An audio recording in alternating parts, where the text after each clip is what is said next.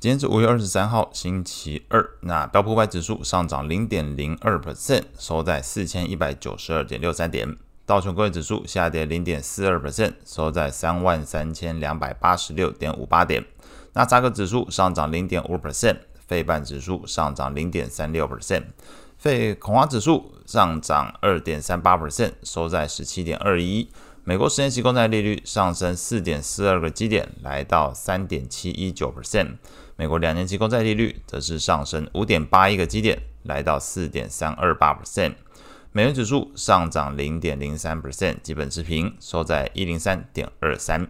美股部分，那市场是持续关注美国债务上限议题的最新发展。那目前传出美国总统拜登在从日本结束 G7 峰会返回美国的过程中，和美国众议院议长麦卡锡进行通话。那么麦卡锡这边则是认为通话内容具有建设性，渴望针对多项出现分歧的项目取得解决方案，因此对于这个达成协议抱持更大的期望。那近期比较能够反映出整个市场投资气氛的标普区域银行 ETF KRE，昨天是大涨三点一九 percent。那同时这个区域银行 PacWest，那昨天是股价飙涨接近两成。那都显示出整体投资气氛，即便哦，这个还是传出这个美国财政部长耶伦重申，美国最快六月一号就可能发生债务违约这件事情，他昨天还是重申哦。不过整体观察起来，这个市场气氛是相对来说是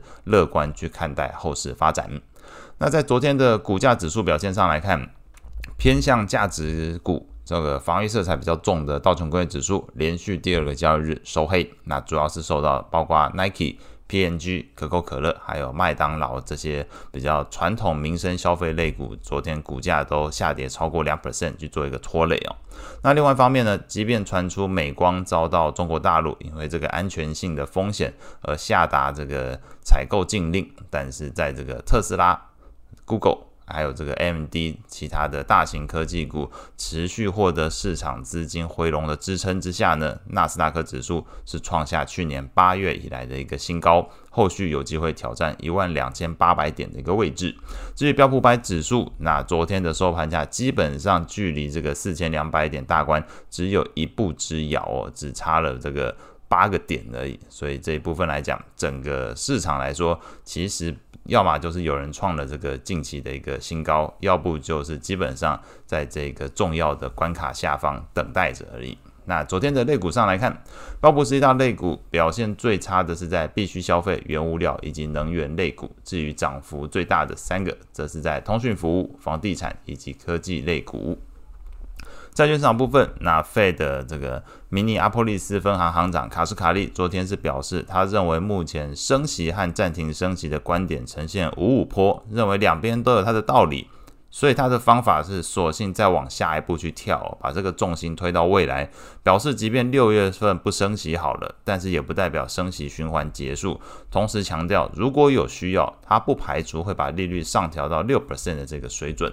那另外一方面呢，Fed 圣路易斯分行行长布拉德则是认为，在政策收紧上仍然有空间，建议再升息两码五十个基点，把这个基准利率。上限推高到五点五 percent 才能够压抑通膨。那为什么会有这观点？主要是布拉德表示，原先在三月份的时候，Fed 其实是预期美国经济有可能随着这个通膨一起掉下去哦。那在这个呃，Fed 目前则是意识到这个美国经济成长力道好像比想象中还强，这个物价回落的速度也不如预期，甚至是目前失业率还处在一九六零年代以来的一个低档位置。所以他进一步提出一个观点哦。经济衰退的可能性或许有被扩大的一个观点，这个是开始针对于目前整个呃市场的一些主轴结构开始产生质疑哦，觉得经济衰退好像没有像想象中的如此哦。那你会发现到昨天这两个官员的谈话基本上都偏鹰派的架构哦，就一个告诉你它可以升到六 percent 没问题，如果有需要的话，那什么叫有需要？表示你通膨压不住。那另外一个则是表示说，他觉得现在市场在谈经济衰退的观点，还有他们三月份自己费的对于经济衰退的可能性，好像都有点高估了。那这是不是表示着？事实证明，就是通膨压的速度没想象这么快哦。那可能他们都比较倾向这个升息的力道都存在的，所以卡斯卡利建议五五坡，那可能六月份不升，那下一次还是有可能会升息。那布拉德只是直接提出来，就建议在往上拉个两码。的一个幅度，那不论如何，昨天大方向来讲呢，对于债市来讲，价格面都产生压力。不过由于整体，刚刚前面在股市部分提到这个投资气氛是改善的，那信用利差部分应该也是有所收窄，所以在昨天来看，非投资等级债券 ETF 表现是相对比较好的。那同时也呼应到前面 Fed 的官员提到的这个对于经济衰退的一个质疑，不然怎么这个企业在呃风险比较高的部分，然后最近这段时间涨幅都是相对比较强的，甚至比较抗跌的一个。情况，那在这个昨天美国债券型 ETF 的价格变化上，投资等级债券 ETF LQD 下跌零点零四 percent，那非投资等级债券 ETF HYG 则是上涨零点四四 percent。那外汇市场部分。美元指数还有主要非美货币，昨天基本持平，跌幅比较大的是在日元，是下跌零点四六 percent。那背后原因除了这个美债利率上升、美日利差扩大之外呢，那整体市场对于美国公债违约采取避险的需求，应该也是有所转淡的。那同步的去压抑了这个日元的表现。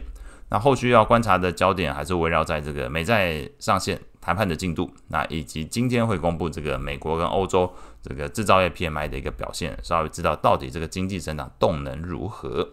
那后续观察的这个经济数据，今天刚刚前面提过，这个美国跟欧洲的制造业 PMI，还有一个是美国的新屋销售。那财报的部分今天没有，那到了这个礼拜三哦，才会有这个 NVIDIA 的财报，可以稍微留意一下。那以上是今天所有内容，我们下次见。